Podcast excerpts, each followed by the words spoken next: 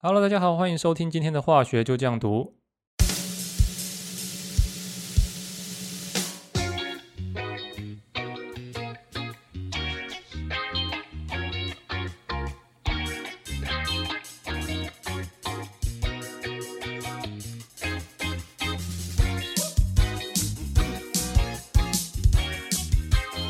上一拜我们讲到道尔顿的学术成就，不外乎最重要的就是他的原子说嘛。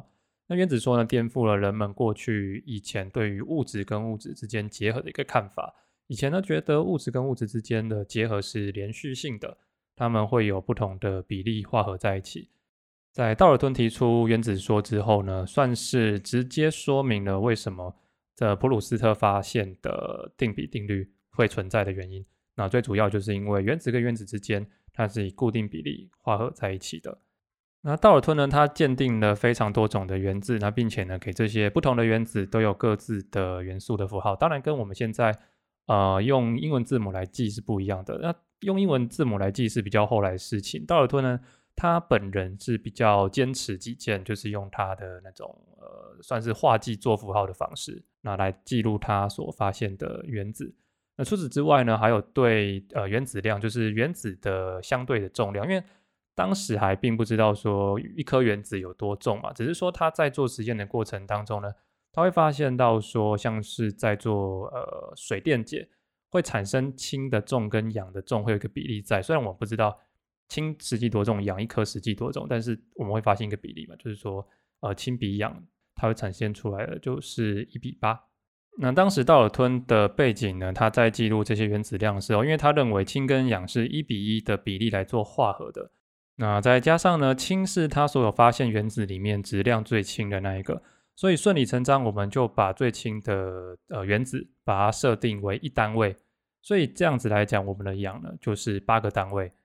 所以以前原子量的标准是从氢等于一开始，只是说以前在测量原子量。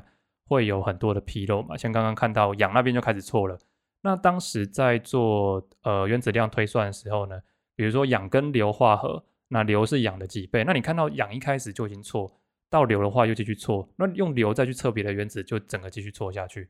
那一直到呃在后来过了大概是二十年之后，那个时候大概是一八二六年了，那个贝采里乌斯他就对了这个部分做出了一个修正。其实我不知道为什么课本上很少提到贝采里乌斯啊，那他是第一个对原子量做出精确量测的，那他修正了非常多道尔顿当时提出来的原子量，其中一个最重要的就是他把当时道尔顿量测的氧原子量八这件事情改成了十六，做出了一个更正。那贝采里乌斯他是一个对于无机物研究非常深的一个学者，所以呢，呃，在无机物里面很多都是氧化物。贝采里乌斯就提议说：“哎，那我们的原子量标准呢？我们因为氧比较常见嘛，氢化物非常少见，那我们就把氧作为标准。但是原子量定多少？定十六吗？定十六听起来比较合理嘛？但是不是？当时他定成了一百。你可以假想一下，如果到今天我们把原子量从氧变成一百的话，会发生什么事情？我们现在很多的原子量，如果说你只是要求个大概的话，几乎都可以抓出一个整数来做书写啊，来做表达。”但是你如果把氧抓成一百的话，我们现在大部分的原子量应该都不会趋近整数。如果今天氧变成一百的话，它是现在六点二五倍。氢在计算的时候呢，就是从原本的一变成六点二五。那碳呢，就是从原本的十二再乘上六点二五。呃，好，我已经懒得算了。你会发现到，如果你只是想要单纯简单估算一下，我们不用到精算哦，估简单估算一下就好，它就会变成一件非常困难的事情。这件事情，这对于当时的科学家也是感到非常的困扰。所以当时一八二六年把氧定成一百之后呢，大概到了一八六零年，就已经有另外一位叫做斯达的科学家提议把氧改成十六整了。所以你可以看到，科学上在表达数字的时候，或者是表达单位的时候，能够让人家快速读懂你想要表达的意思，呃，这是非常重要的。我们最后还是会选择一个比较人性化、比较易懂的一个方法。那乍看之下，原子量定定的终点好像就要在此告一个段落了。毕竟我们经过两次修正嘛，对不对？但是俗话说得好，如果不出意外的话，就要出意外了。再把氧原子量改成十六过后的大约是，我算一下，大约是七十年之后的时间点，发现了同位素的存在。同位素的存在意味着什么事情呢？我们先简单介绍一下同位素。同位素就是说，假设我这有两个原子，它都叫做氧原子，那我们理论上应该乍听之下，氧元素它的质量应该是都要一样的。但是呢，我们发现到说，呃，有两个不一样的质量不一样的粒子，但是这两个粒子它们在化学的反应性，你们可以说它化学性质它是很相似的，所以我们还是会把它归类在同一种元素，我们不会把它当做是不同的元素。那它们质量之所以会不一样呢，最主要是我们之后会讲到，原子呢它是由质子、中子还有电子三种粒子来组成的。那刚刚讲到两个很像的氧，为什么质量会不一样？就是因为中子数不同所造成的。所以这就是你在教科书上面会看到，呃，同位素的定义叫做质子数相同，中子数不同的原因所在。那么回归正题，到底我们发现同位素跟制定原子量有什么屁毛关系？其实我们在日常呼吸的氧气里面，并不是百分之百都来自呃同样质量数的氧。我如果换一个科学一点的角度来讲，就是说我们在呼吸的氧气里面。有氧的同位素存在在里面，所以我们在呼吸的时候，我们同时把氧十六、氧十七、氧十八这些质量数不同的氧把它吸进去。那以前的科学家还没有发现同位素之前，他们在做实验的时候，当然也是用自然界大气中的氧嘛。所以他们在做实验的时候，一直测量到的原子量其实是氧十六、氧十七、氧十八三种原子量加权平均后的结果。所以等于是说。他们一直以来用的原子量都是一个不存在的，实际上不存在的原子，都是一个加权平均数的结果。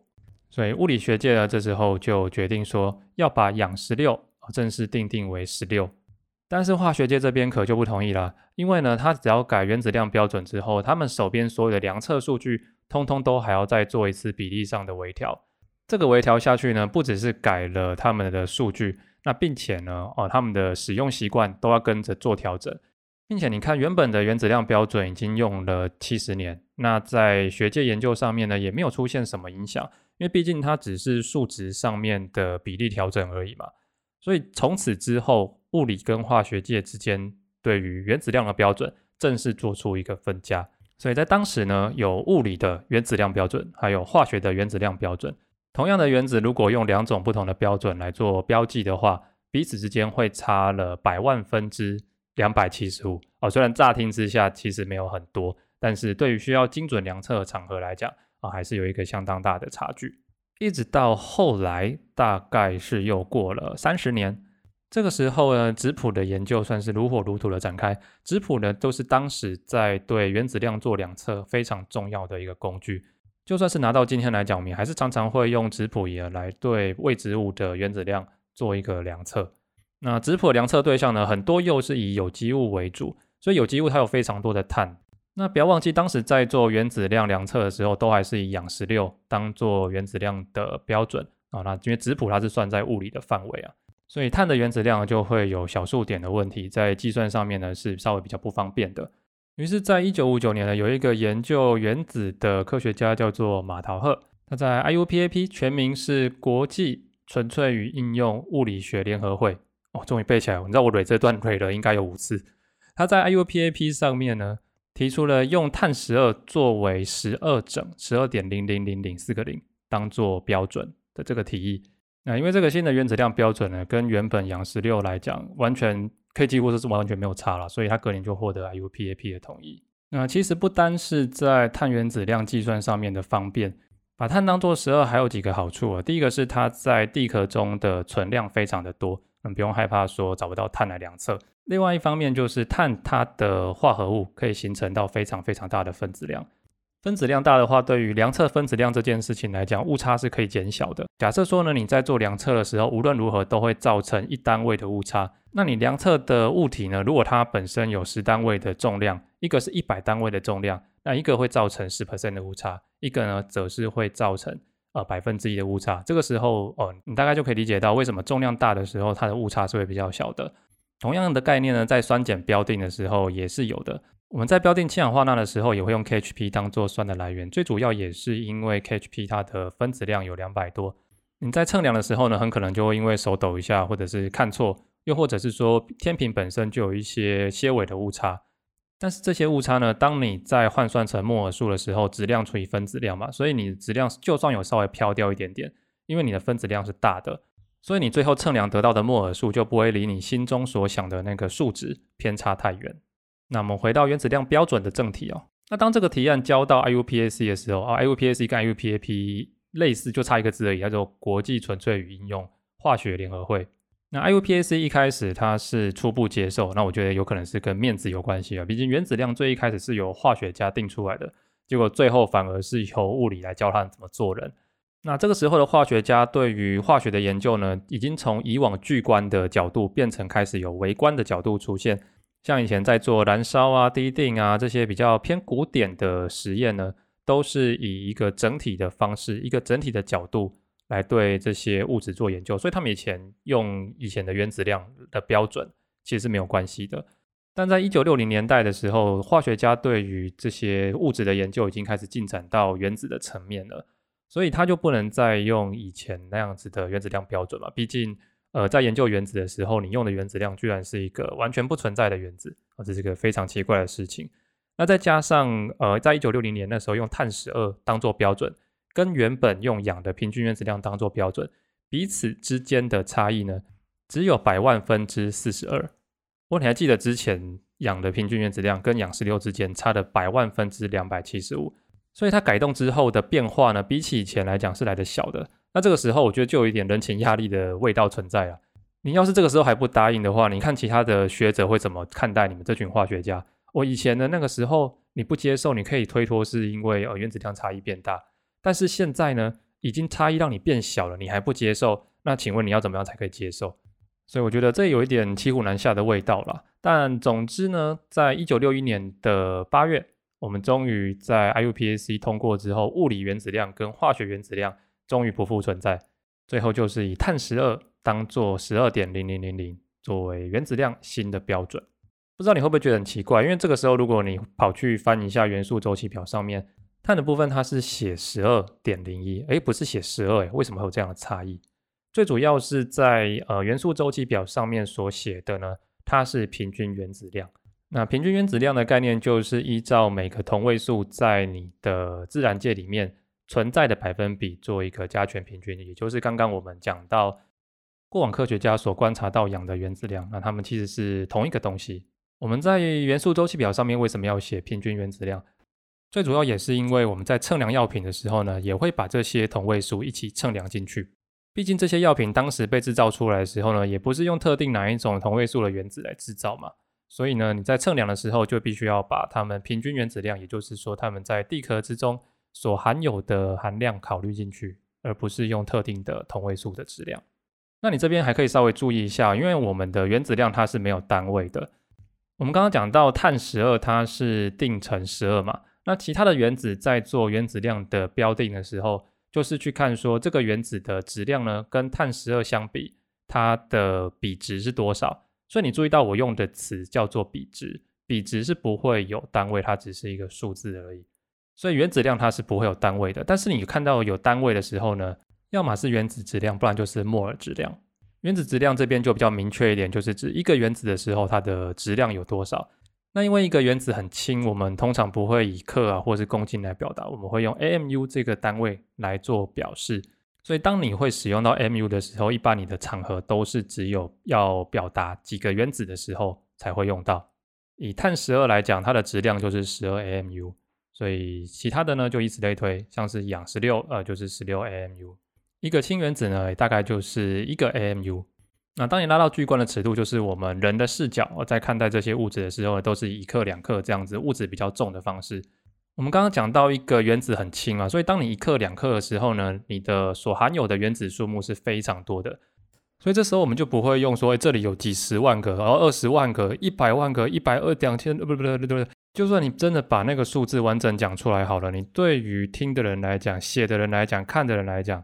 它都不是非常容易短时间内马上理解到你在讲什么的一个表达方式。你先假想一下，如果你想要描述一个很大的数量的时候，你会怎么样做？